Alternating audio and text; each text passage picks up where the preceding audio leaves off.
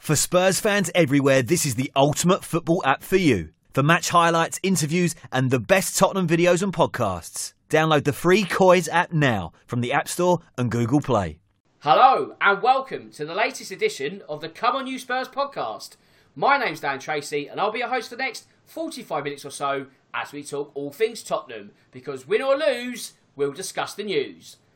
It's three up top this evening, and that means leading the line from the front and wearing the captain's armband is Cole. So, Cole, how have you been this past week? Yeah, well, Dan, a, a, week's a long time in football, isn't it? And I must admit, from where we were last Monday, there we're a lot happier and a lot better things to talk about this week. So, looking forward to this one, mate. Yes, what a difference a week makes. And James, I'm sure you share that sentiment also, don't you? Yeah, I, I was. I couldn't stop smiling all weekend. I, I won't lie to you. It was a, a, really good, good weekend for, for me and for a lot of Tottenham fans. I think we uh, we deserved it. And also making her first appearance of the season is Holly. So Holly, how have you been since we spoke? What I guess a couple of months ago. Uh, yeah, a lot has happened, and obviously I'm not going to get too involved in what's happened over the weekend just yet. But like everyone else, I've been very, very happy. Fantastic. Right, before we talk about a certain summer signing or two, it's time for the hit segment. Tell us about yourself. Now, Holly, you've got the questions this week. First up, when did you start supporting Tottenham? Uh, probably when I was about maybe 11 when I first got into football playing myself. And then obviously with my dad supporting Tottenham, it was obviously the going route to support the same team as your dad. So your dad's to blame then? Pretty much.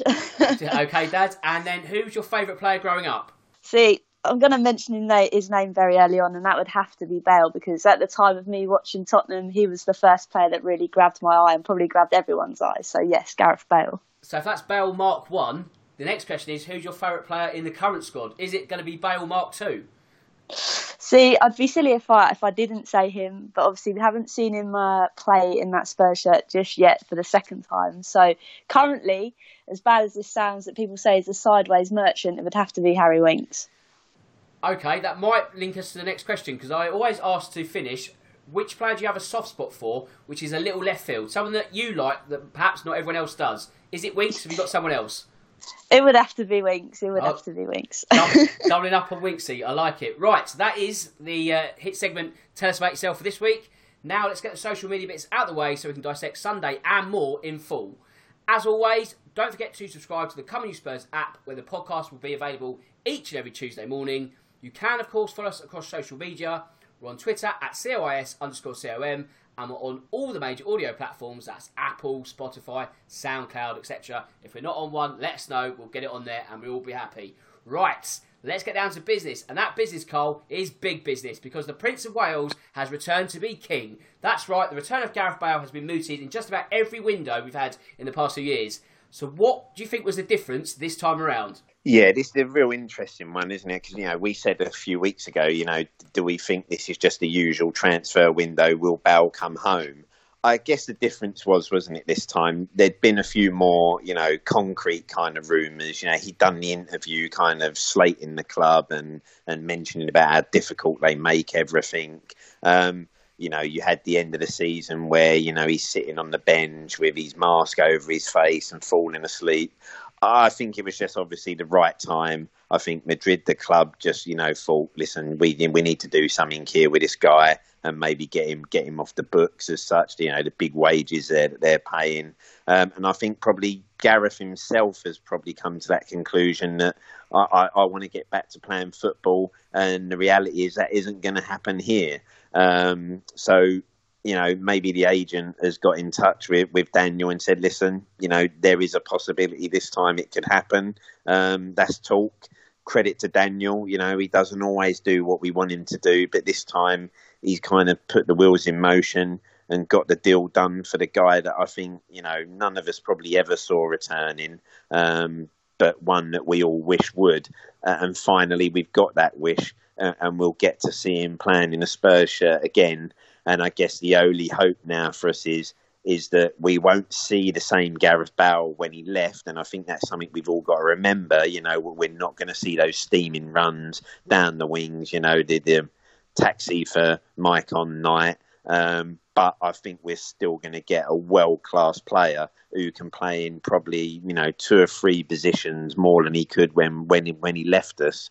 Um, and I think you know we probably desperately need him in some of those positions, and I think he'll just bring some real quality. And when you look at the front three of Son, Kane, and Bale, you do just kind of go, I don't think there'll be a Premier League defence that will fancy a game against those three if they hit the heights that we hope they can hit.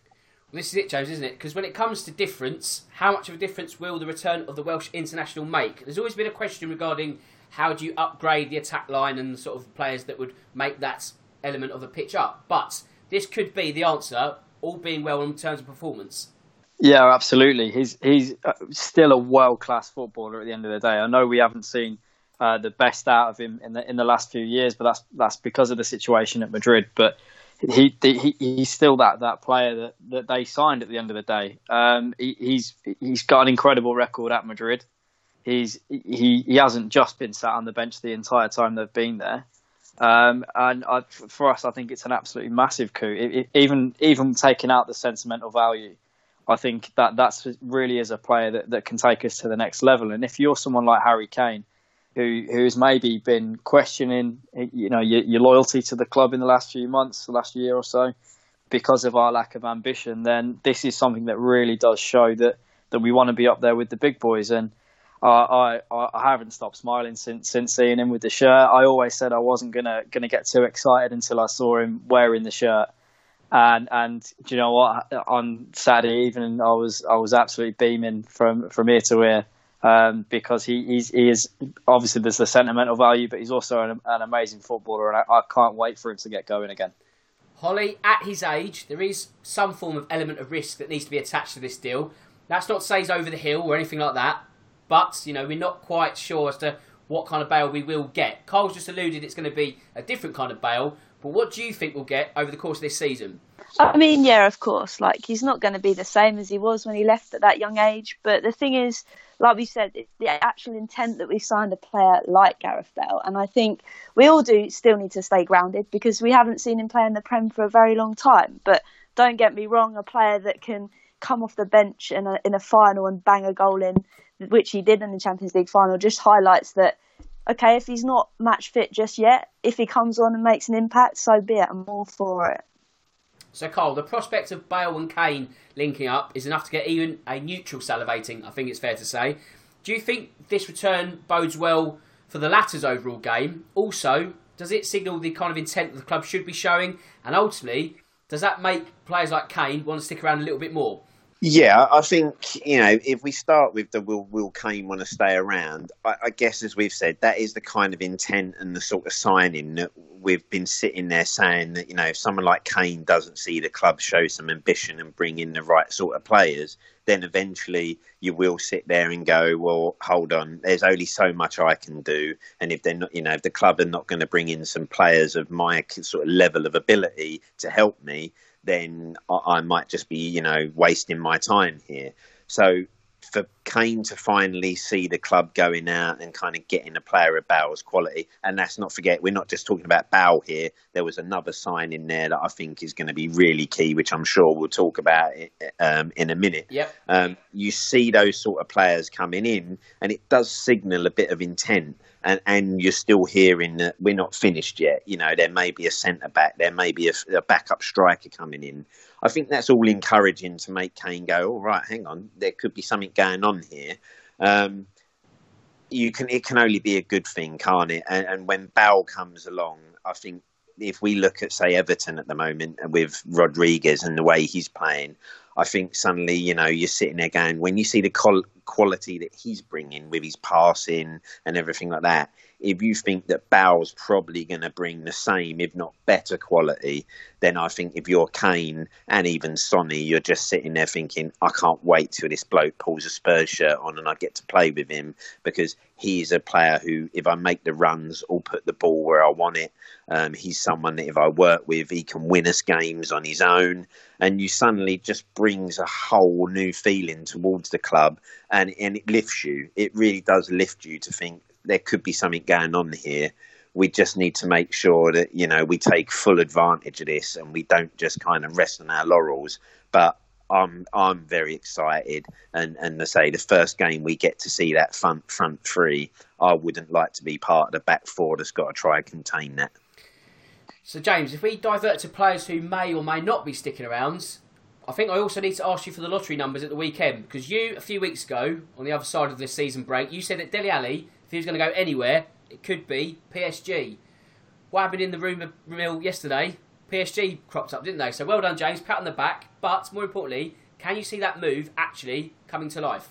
I, th- I, think the reason I predicted it was because the it was the only only team that made any logical sense. Um, in that he's not going to get in a in a Real Madrid, he's not going to get in a, a, Barcelona, he's not going to get in a Bayern or a, or a Juve. Um, and so I, I, thought PSG, you know, they're, they're the team that, that like these kind of stylish, young, flashy players. They're, the, there's the marketing opportunity there too.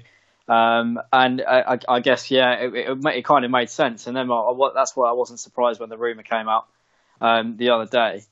Uh, I I can't see it happening this transfer window, um, but I think it is going to be a bit of a a, a willy won't he for the next year or year and a half maybe, um, because you know it, it, all depends on whether he, he rediscovers his form, whether he wants to fight for his place at Tottenham.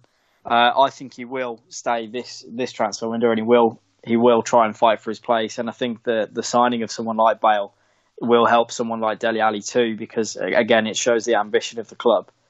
Um, however, that that doesn't mean I, I don't think it will happen it, it, uh, overall. I think if he doesn't rediscover that form and he, he finds himself on the bench more and more, uh, if we are going to favour this four three three that I don't think he really fits into, um, then I, I, think PSG would be the next logical step for him. It's I guess it's a bit of an easier league. He's got a chance to to, to show off the, the flicks and the tricks that have made him um, so popular over here, um, but it's not quite as effective in the Premier League. So I, I, to that one, Dan, I'll say I, I don't think it's going to happen this transfer window, but I can see it happening in maybe maybe next one um, if he doesn't nail down a position in this in this Tottenham team. Yeah, a case of wait and see, I think, as far as Alli is concerned. But in terms of Alli Holes, we've obviously spoken about his attitude on the show before at length, and that attitude seems rather questionable. Something which has also been highlighted by the All or Nothing documentary. The question now, though, is does he actually fit into a Tottenham team in its current shape? Will he be the ultimate victim of system change? That's the thing. It's a real tricky one. Like I've said, I've, I've hated his attitude that's developed over the past season or so. But I think his main problem is he hasn't got a motivation. And like we've already touched on, maybe Bale coming in is that kick up the bum that he needs. I think hindsight's a lovely thing. If we see him go and he does wonders at a new club, we'll all be kicking ourselves. But then if he stays and he's still the same old Dele, he doesn't progress, he doesn't move on, we'll be like, why didn't we sell him? So it is a tricky one. it, it is pretty much make or break, I think, for Dele this season. So, Cole, I know you've been an exponent of selling Alli, if only to bring in transfer funds to the club. So it doesn't really seem you have to sell to buy at the moment after our sort of largesse at the weekend. With that said, if you were to get rid of Alli and it meant you then getting a centre forward and a centre back, let's say this side of October, is that something that you'd green light? Um, it depends on the quality. You know, from my view with Alli was, you know, if we were looking for funds desperately, then uh, you know You'd have to sacrifice someone. You know, we could say that it was something that maybe we could have done a few years earlier under Poch, you know, to kind of move the squad forward. You know, when someone like Eriksen was maybe a hundred pound player, should we have cashed in at some point there and, and did what Liverpool did? Um, I would like to see Dele Alli stay and regain that form because you know it's a bit like every, you know the more be- the, the better players you have and the more of them in your squad, the better for you as a club. Um, Will we ever get that Alli back? Who knows? I think, as Holly said there, the only hope is is that someone like Bale coming in gives him a lift. Maybe Jose dropping him for a couple of games just to maybe make him realise, hey, listen, you know, if you don't do it, then you're not getting in this side. Simple as that. We have to see if these things kind of make him raise in game and, and you know show the determination to get himself back. One thing I will say, given some of the rumours flying around, he can you know, Alli can do what he wants and stay the player he is right now, as long as it means we don't get fucking Jesse Lingard through the door. Because I'd rather see Dele Alli just sit in the reserves and, and earn some money for nothing rather than seeing Lingard come into the club. Um, that is for sure. Um, I, there is a player there. and I think, as Holly said again, if we was to see him leave and suddenly regains that form and starts banging goals in, I don't want to suddenly see him return to haunt us in some big games. So I still think he's worth, you know, right now, given the squad that we've got and the transfer business we've just done, I would prefer us to see us keep Dele and just see, right, listen, can we get this player back to where he is? But I think, as the guys have already said, I think this season is real make or break. And, and if we don't start to see, you know, the redevelopment and that form start coming back, then I can see the club sitting there saying, listen, that's not fall into the trap again of an Eriksen here where we end up losing out and only getting, say, 15, 20 million for this guy. That's, that's just take the hit now, sell him, get 50, 60 million for him, uh, and then, you know, we might be able to recover from losing a player that showed some real promise. So, James, when you look at the squad and you listen to Mourinho's comments on Sunday regarding taking 18, leaving 8 behind, it does seem we're a little bit lopsided in terms of squad depth at the moment. A sort of nice problem to have, but if you're going to go with a massive squad, you've got to try and keep everyone happy. So, if you're the boss, what are you trying to do? Are you trying to keep everyone happy, or are you sending some people out the exit door? Well, I think we, have said it plenty of times before that there's a, there's quite a lot of deadwood around Tottenham that and I say Deadwood, but I mean, there's so many players where you, you kind of don't know what what they're doing. You know, are they are they coming? Are they going? Are, can you even consider them Deadwood, or can you consider them a, a promising player? Players like Juan Foyth, who have been there for so long, it seems, and they've they've had so much of an opportunity to, to show. You know, they've they've had an opportunity to show. Firstly, Pochettino, and now Mourinho, that they're a player that's worth keeping around the squad, and they've never really broken through. Um, you know, we saw with, with Kyle Walker Peters that eventually we we did, you know, where he's here, he's there, he's, he's, the odd good performance, but then he's out the squad. We cashed in, and that, that was the right thing to do with him. You know, what why aren't we doing the same thing with someone like Foyth? What's the point of having him in around the squad? So, you know, there's there's a few players where you think you're you're kind of just taking up uh, our place in the squad, uh, and and not really doing anything with it. You know, we, we, could we could definitely sell some players and raise a few funds um, in this transfer window. Uh, it, it's a difficult one for Mourinho because obviously he'd be complaining if he had a short, uh, if he had uh, a small squad and he had no one to pick from. Um, so it's it's kind of finding that happy medium. Uh, in the yeah, let's let's trim the fat, let's get rid of some some of the deadwood, but let's remember just how many games of football that we've got to play this season. We're already already moaning about the fixture schedule uh, and how close together the games are. We, there could come a point where we're going to have to call upon players that that you wouldn't have thought uh, towards the start of the season we're going to get a look in. You know, your Cameron Carter Vickers is he going to get a look in because we're just so so spread thin across the line. You know, you, you just don't know. Yeah, I think having a big squad this season, the selling point to the players who are on the fringes might be, as you say, James. Look, in theory, there is loads of football to go round. Like you will get a chance next season when it all sort of, hopefully, sort of recalibrates back into what you consider normal. You couldn't really get away with that excuse, so it might be of a benefit to have a bit more fat to insulate you. But again, that comes with the caveat of actually being in competitions, which we'll get to later on. So Holes, of course, it's not all about outgoings. We shouldn't forget Sergio Reguilon because he's also arrived at the club. So, an addition at left back, one which I think it's fair to say is welcome and needed. With him offering a lot more going forward, could you see a switch to a back three and him and Doherty operating as wing backs in the future? I mean, I could do, but my only concern is that is sorting out that back two partnership, which is um, stressing me out slightly. But yeah, personally, because they're both very much attacking, um, it is something to think about. And obviously, with him coming in was left back as well, it also gives a bit of competition to Davies. So you never know, that might make Davies up his game as well. I just think it's a brilliant signing. And once again, it's someone that we needed. I've always said with Levy that I'm annoyed that he never splashes the cash on players in positions that we generally need. But I also think that's Jose's direction as in Jose's been there, done it before. I need this player, bring him in. So yes, I think it's another great addition. It does make you wonder where Ryan Sessegnon fits in all of this. I don't think we've even got time to discuss that point on this show. We might hold it back to next week, but you know, where on earth does he even fit in the team in the squad at the moment? Hold that thought for next week because now we're going to discuss the show at St Mary's.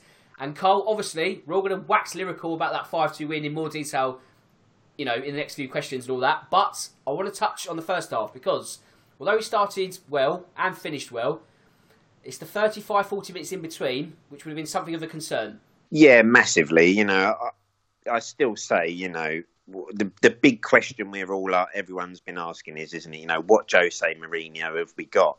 Um, we've seen glimpses of performances where you go, well, yeah, okay, you know that that was good. Um, wins that you'd go wasn't pretty, but we take. But then there have been some performances where you're just sitting there going, wow, this is really bad. And as much as, yes, you can accept to an element, you know, people might say, yeah, but, you know, he, he's still looking to get his players in and might need a couple of transfer windows. I'm someone who sits there and says a good coach is able to get more out of players that have been at the club and, and we've not got a squad that's full of you know real dross. There is some quality there, and and I think Jose should have been getting better out of some of those players that are already there. And we've looked at some of these performances and gone, that was really bad, and that was really worrying. And I think, as you say, you know that that half of football. I have to say, if we hadn't got that goal, you'd be sitting there going, I could quite easily turn this off with the way we're playing because we can't string two passes together. You know, I think they said it in commentary. We we didn't look like a team that's got a this is how we're going to play football. Let's keep trying this and keep trying to do these things. It was just okay. One minute we'll go long, next minute we'll try to play football, and players just look like they're they're just what what should I do? I don't really have an idea of what we're trying to do here. Um, it was disjointed. It was bad the defending, I think, really worries me at the moment. You know, with with how easy teams are getting at us. Because on another day, let's be honest, Southampton could have had six or so themselves on another day. So I think there are real concerns and real worries about the sort of performances we're seeing. James, in the first half, Hugo Lloris, as Carl says, it's I know he was certainly busy. So one good save from Che Adams, one goal where he could have done better, one moment where he was rather fortunate to see that goal chalked off overall, what did you make of his first 45 minutes? Do you know what? I, I think he's been absolutely brilliant since um, since Mourinho's come in. Since that injury, even I think he's been he's come back a, an even better goalkeeper than, than when he got injured. Uh, I, I think it's a bit harsh to, to criticise him for, for the goal that was disallowed because you know I think he, I think he did quite well with that and was, was unlucky and, and you know at the end of the day it was handball. Um, that save from Che Adams, I don't think it's been given enough enough um, praise. I think that was an absolutely amazing save, and to, to you know, he, it was hits with such force, and he managed to tip it over the bar with his, his weaker hand as well. You know that that's that is some that's some feat. Um, so I think I, have got absolutely no criticism for him. You know, Danny Ings probably shouldn't be scoring from that uh, from that angle, but you're talking about a guy who who's scored 22 goals last season. He is a, a deadly striker, and I, I, I, you have to put it down to the fact that that's a great finish. It's it's only snuck in the corner, and you know I, I, I can forgive Hugo for that one because he's he's a great striker, and that was a great finish. Um, we can't expect him to save all of them, and if we're gonna if we're gonna have a defense that leaky and, and let teams get that many chances, then a couple of goals are going to slip through. Um, so you know I've, I've got nothing but praise for, for the captain, and I think he's, he's he's been absolutely brilliant since what we all thought was going to be a career-ending injury. Um, but he's he's come back better than ever, and, and he's he's really steering the ship. Yeah, fair point, James. I'd agree with that. So, Holes, what did you make of Ndombele's, shall we say, cameo performance in the first half? A good pass to get the equaliser going, but was that enough to warrant more minutes after the break? If you look, he was actually wearing sort of a form of heavy strapping. So, do you think the switch was always conscious from Mourinho, or was it more based on that actual first half performance? I think it was more so the injury kind of wise feeling in the back of Jose's mind. I think obviously I was shocked to see him even starting to be fair. So the fact that he even had 45 minutes was was shocking to see, but in a good way if that makes sense. So I think Lo Celso was ultimately always going to come on at half time, but just for Ndombele to get 45 minutes in the tank and just maybe see how he performs uh, in on the pitch, basically. Like we said, we haven't really seen much of him, so for him to get 45 minutes, I think is a big deal. But like I say, I don't think it was necessarily the way he was playing. I think it was more so, right, you've had 45 minutes, mate. Let's get you off so we don't pick up any more injuries and we'll let Lo Celso have a go. Okay, that's the first half out the way. Let's get to the good stuff. So, Carl, I don't know about you, and also, I don't know what we said at half time, but it certainly worked for the team as a whole. Son helped himself to Southampton's woeful high line, And when he turns in a performance such as that, he's an absolute joy to watch, isn't he? Yeah, definitely. Uh, Southampton completely lost their heads, didn't they? You know, they'd, they'd been warned a couple of times in the first half with what we could do with one pass. You, you kind of think, you know, the goal right on half time makes them say, listen, we've got this game in control if we just don't do nothing stupid like we did there.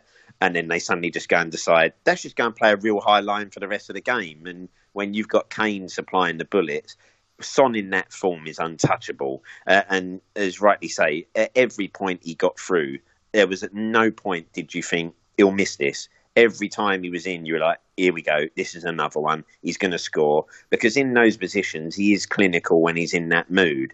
Um, and as I say, the, the pace he's got, the way he can beat defenders, and the way he tucks the ball away, you know, he's nice and low, drilled in. Um, it's a pure joy to watch. Um, and I say, he is going to be one, you know, he is without doubt maybe now the third most important player we've got at the club. Um, he would have been the second, but he's probably just dropped down one notch, unfortunately for him. But, you know, he is a real class player and one that, like I say, when he's in that mood, um, there's not many defences or teams that, that can stop him. Um, and it again just goes to show he is an underrated player. Um, and, and, I am actually surprised as yet that there haven't been some bigger clubs looking to try and maybe steal him away from us. Um, but thankfully they haven't, and we've got him because when he's in that mood, he'll kill anybody.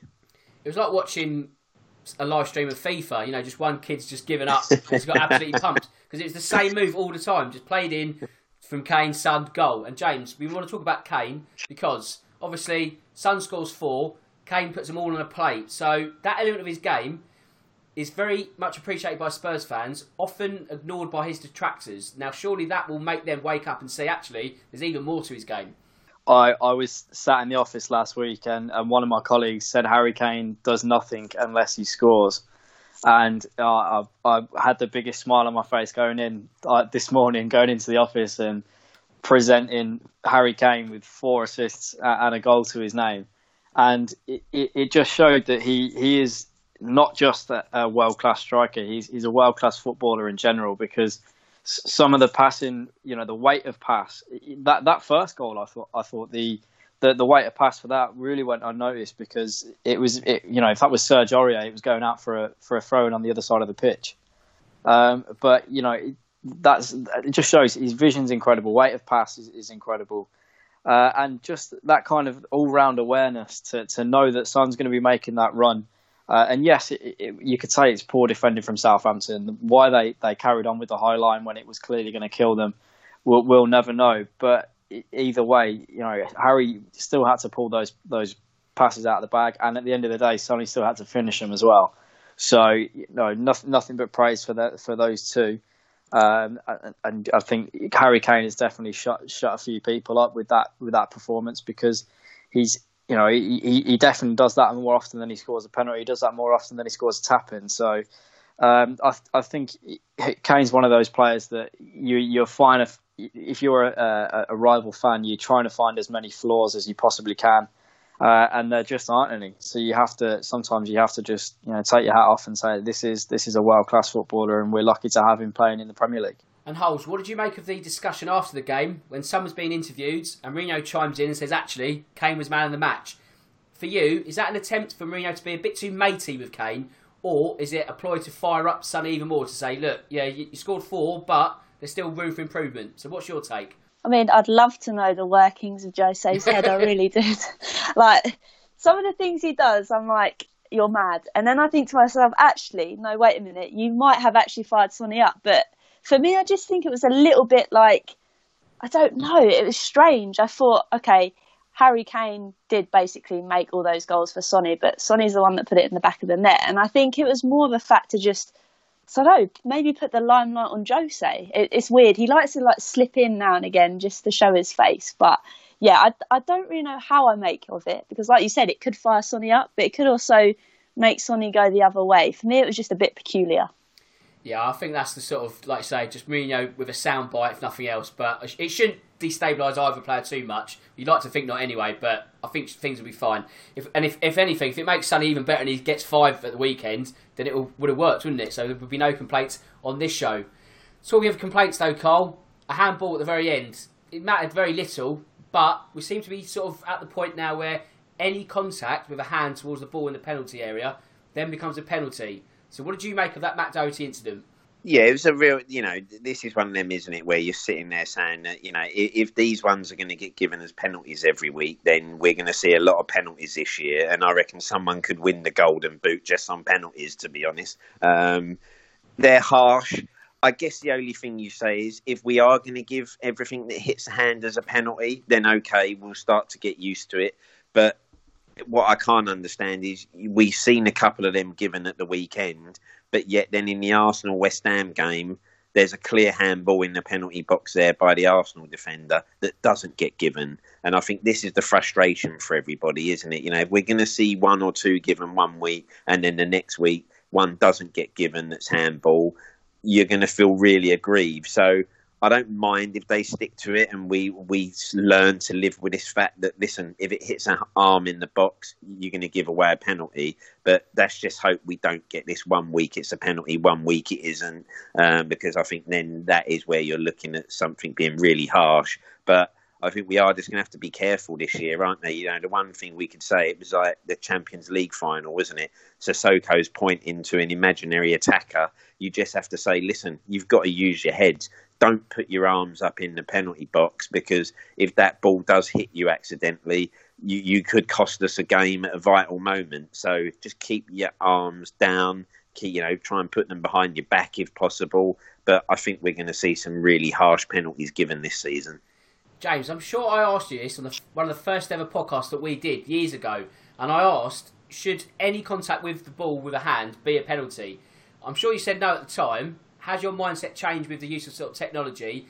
As Carl says, as long as it's consistent. What's your take now? No, it's still absolutely ridiculous, mate. I, I think it, it, it just why can they not just use common sense? You know, it, it wasn't that much of an issue to start with. You know, before VAR came in we, we, you know, it was yeah, it was a bit of a flaky rule. You know, was was it intentional? Was was always uh, a favourite line of mine because obviously not. No, no footballer is ever going to intentionally handle a ball inside the penalty penalty box. But I just I just think some of the decisions being given at the moment are are ridiculous. And this, as soon as the referee goes over to that monitor, he's seeing a, a two or three second clip of of a ball hitting a hand he's not seeing the context of it. He's not, he's not seeing, you know, look at the Man United game. Uh, is it was it Lindelof? He's he's absolutely busting a gut to, to get back goal side, and obviously his arms are moving because no no footballer can run without moving their arms. No person can run without move, moving their arms.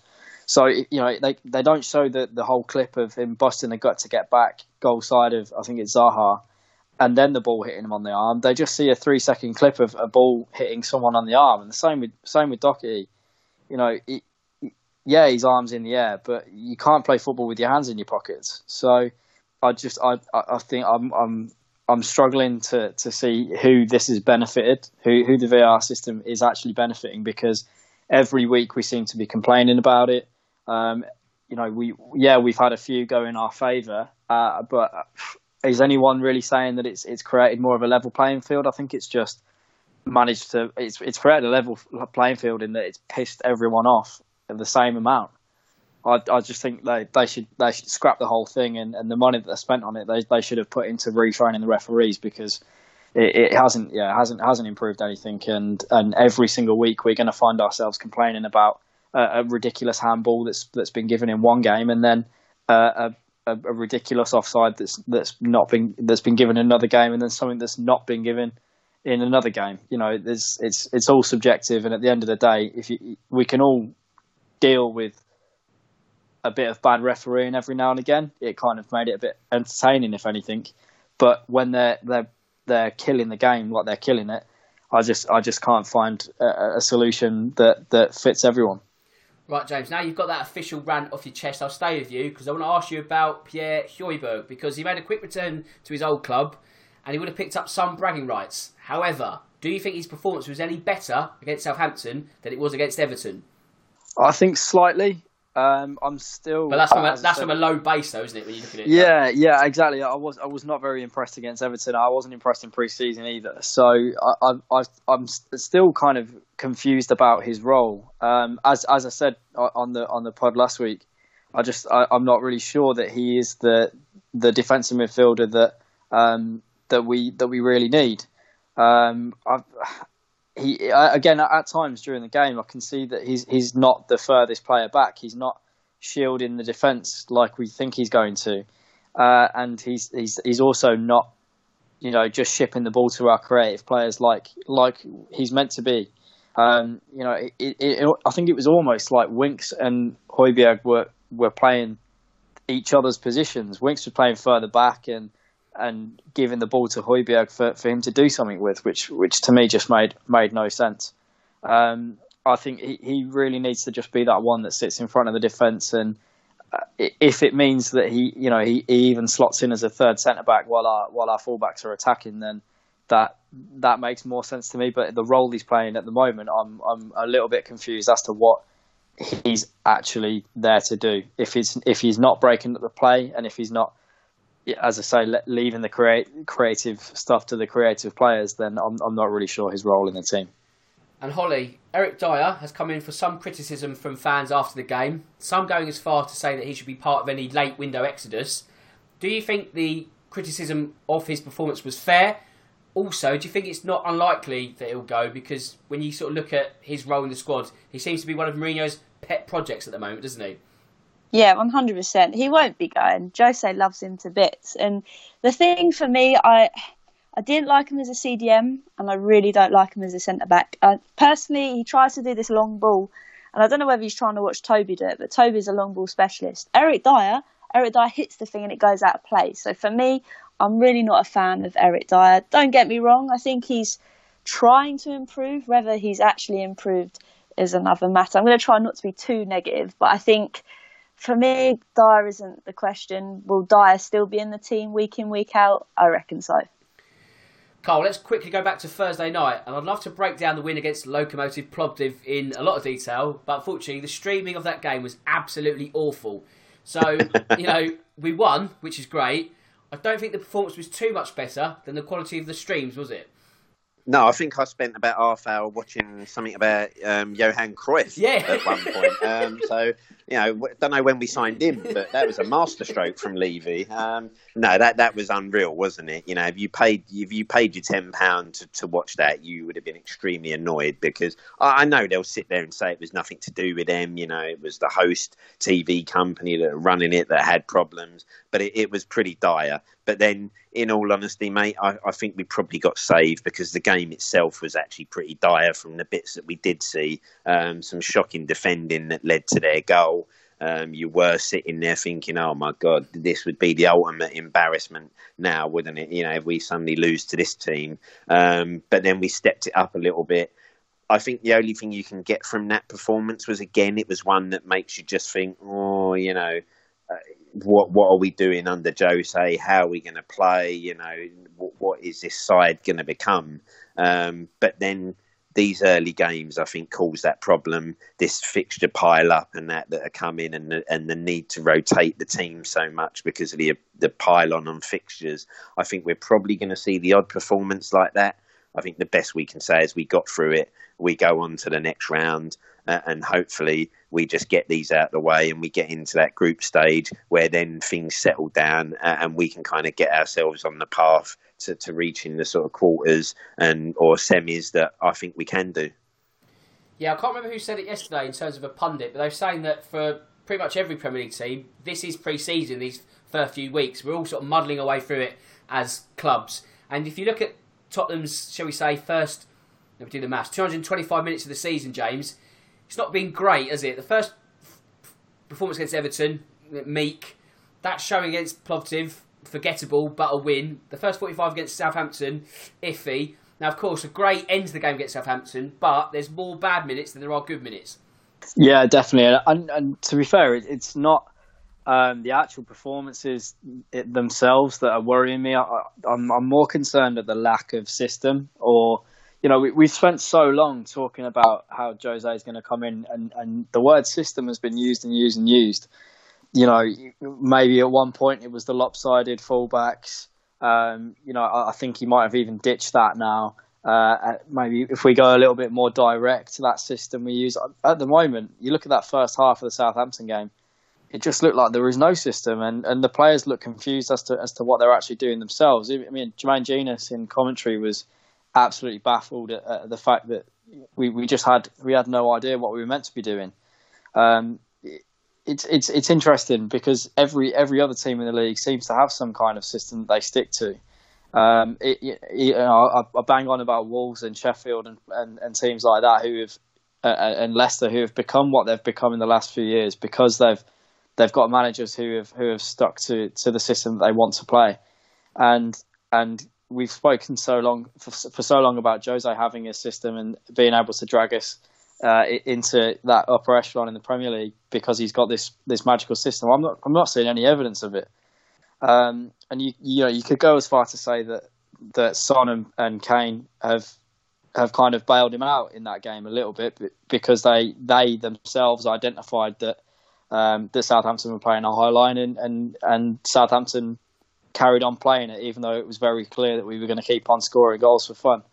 So, I, I, I when we talk about system, I'm, I'm a little bit confused as to why people think we need to have we can't have both attacking fullbacks. People are forgetting that we had Danny Rose and Kyle Walker in the same team, and yeah, we had we had players like Wanyama and, and Dembele in in front of the defence that, that could do a defensive job. But why can't we do the same thing now? Look, we've we've got uh, Matt Doherty now, and we've got uh, on as well playing left back. Look, why why can't we look at a team like Liverpool who, who are playing Trent and, and Robertson at, at, at fullbacks, and, they they rarely have to defend. You know, it, it's it is doable. There's there's there can't be this this kind of misconception that y- your fullbacks can't can't can either attack or defend. They're they're there to do both, and and I, I don't understand why why we can't play a kind of system like that, like like we did when when we almost won the league that year. Um, I, I, you know, it made me think earlier when you when you mentioned that we've we need to play wing backs to get the best out of them. Well, every, every fullback nowadays is a wing back because they the, the amount that they have to get up and down that, that flank is is incredible. But that's the position that they play, and I, I feel like we, we could get the, the most out of our players. But talking about system, I, I, I spoke on the pod last week about I was a bit worried that the system that we are playing wasn't getting the best out of the players that we've got. Um, and hopefully, we, you know, especially with Bale coming in now as well, and and Reguilón, hopefully we can we can find a system that gets the best out of the players that we've got, rather than Jose just plugging away at a system that that he wants to implement and, and not looking at who we've actually got in the ranks. So, Holly, with Thursday in mind, bear in mind also that the Carabao Cup tie could be forfeited by Leyton Orient. How strong do you think Jose will go come our European exploits? Hopefully strong. Like he said in the uh, documentary, it, it's win everything, and that's the way it should be. So I'm hoping he goes quite strong, especially if that Leyton Orient game is cancelled. I think the verdict is it's pretty much is. Um, so yeah, another day's rest as well. So I can't see why he wouldn't try and push and play the best team that he possibly could. So Cole, if that Leyton Orient game is mothballed and we get through to the fourth round, a tie with Chelsea likely awaits. Of course, that's not a given either, but let's you know, let's assume. With that in mind, do you think Mourinho will then load the bases in terms of lineup more than if there was a lesser draw, or will he still be relatively hamstrung by the quick turnaround in fixtures that are now presented to him? Yeah, I, I think we're still going to be hamstrung by the fixtures we've got, haven't we? Because you know, we I think if there's one competition this year, it, this is quite funny to say, isn't it? Because for years and years we've banged on saying this should be the competition we really go for because we can win it.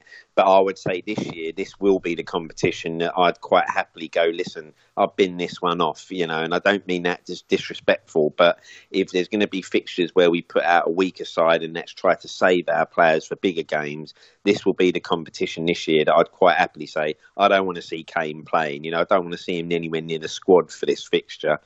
That's concentrate on the league and the UEFA Cup um, and try and do as well as we can in those competitions because that's where we're going to see the greatest gains if we do something really good in them. Um, and given the amount of games, I think this is one that I could quite happily see us kind of rest some key players, bring in some of the fringe players, you know, put Moura up top, give Stevie Bergwijn some minutes, you know, give people like Lamela some game time. Um, if need be, I wouldn't mind seeing the likes of Foyth and that play at centre back just to see what these guys can do. But based on the fact that, listen, if we go out, then we're not going to be that disappointed um, because, yeah, as you say, given the fixture pile up, you do have to prioritise. And I think we've got priorities in better areas than the Carabao Cup. James, if we do meet Chelsea, could that be the perfect opportunity for Dele Alli to show his worth once again? Well, yeah, he, he does love that fixture, doesn't he? Um, so you'd like to think so. You'd like to think that that would kind of relight that fire inside him. Um, look back at, at, past fixtures against Chelsea, he's always been the one that starred, and, and he's always had that little bit of magic. But I think it's it's it's it's hard to forget. But I mean that that was a, a long time ago now. You know, a lot's happened since then.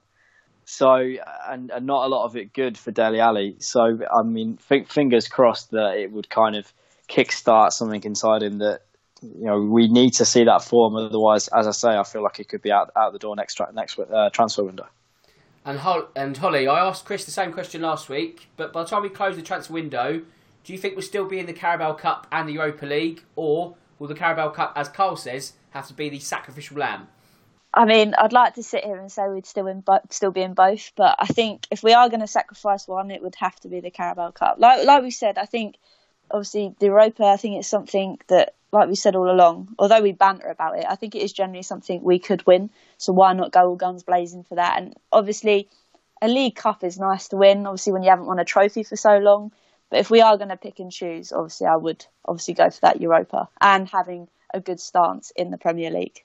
Absolutely. I mean, also you've got to consider when you look at the actual prize that comes with winning the League Cup it is a route into the Europa League. If you win the Europa League, it's a route into the Champions League. So if you're picking one, it really is a no-brainer, really, isn't it? That said, Carl, we could have been in the Europa League via the FA Cup route last season. Let's have some all or nothing chat to finish. How annoyed are you still about Michel Vorm against Norwich?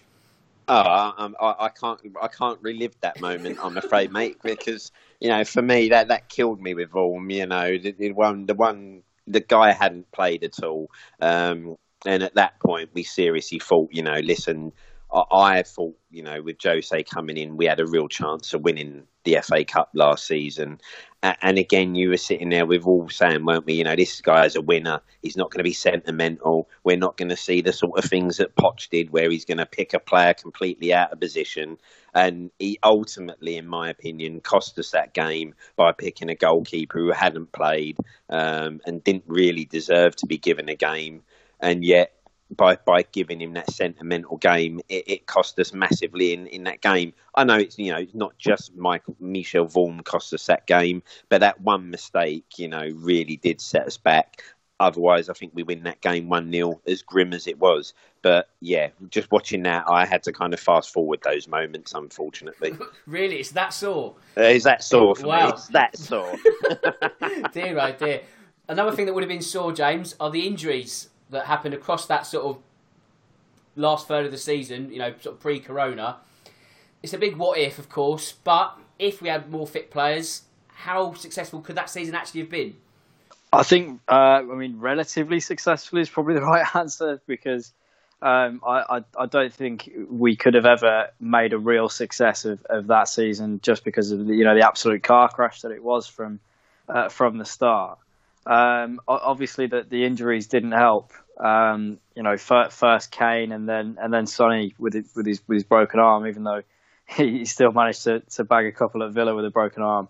Um, but you know, I've, I, I've, you've made me think about that Norwich game and just the, the, the amount of missed opportunities that we had last season. I mean, it, wasn't just a Michel Vorm moment. There was, wasn't it Lucas Moura that could have that could have uh, that could have uh, squared it for Dele Alli in, in that game as well. And it's a lot of a lot of what if moments that, that would have made last season a lot more successful. Um, but you know, uh, fitness in this Tottenham team has always been an absolute mystery to me, and I'm, I'm not really sure how we managed to break players in the way that we do. You know, I, I think it was uh, Lo Celso hadn't missed a game for for uh, however long, and then as soon as he comes to Spurs, he seems to be broken every other week. Uh, Ndombele played most most of the minutes for for uh, for for Lyon last season, and, and he seems to be broken as well. Uh, I, I, just don't understand how we manage to break players how in the way that we do. But hopefully, we, we can learn from our mistakes and that we can keep everyone fit this season. Because um, it, uh, if, as we saw with last season, if we keep everyone fit, then we can then we can compete on a number of fronts, and hopefully, one of those trophies will will come home with us. We've talked, you know, Gareth Bale talked about trophies so many times in his interview. Um, I think the Europa League is, is one that he hasn't won. Uh, the, the very few that he hasn't won. So uh, fingers crossed that, that we can we can bring one home this season. It'd be absolutely lovely. And Holly, you get the final question, which is in the final episode. There's an interesting chat between Daniel Levy, Tanguy Ndombele, and a player liaison officer who I can't remember his name. He's not really integral to the uh, conversation by the translation, but the conversation itself was quite striking. He sort of just said that Ndombele, it's down to you now. If you use Sissoko as an example, he wasn't universally loved, well, actually far from it when he first joined the club. But look at him now; he's a mainstay of the team. That could be him. Will it be him? I'd like to think so, and I think a lot of people actually do rate Ndombele, even though we haven't seen a lot of him. Whereas a lot of people didn't really see the point of Sissoko, if that makes any sense. So for me, I think it was a striking conversation to see between them and to think that that sort of thing kind of happens because you don't obviously you think it does but you don't see the way it does. And obviously it was probably a bit set up but still I think what was said is true. I think it's now in the Ndombele's time to actually show us what he's made of. And the fact that they touched on it does take a while for players to to get into the swing of things. And let's not forget Sissoko was at Newcastle and he still had a bad time in his first year at Tottenham. So for him to come across from abroad to come it straight into the Premier League, I think it's going to give him a bit more time to just get into it. But all us Spurs fans were just we're too eager. We want to see him. We know the potential's there. So hopefully, like we saw at the weekend, him getting those 45 minutes in the tank. There's there's more to come.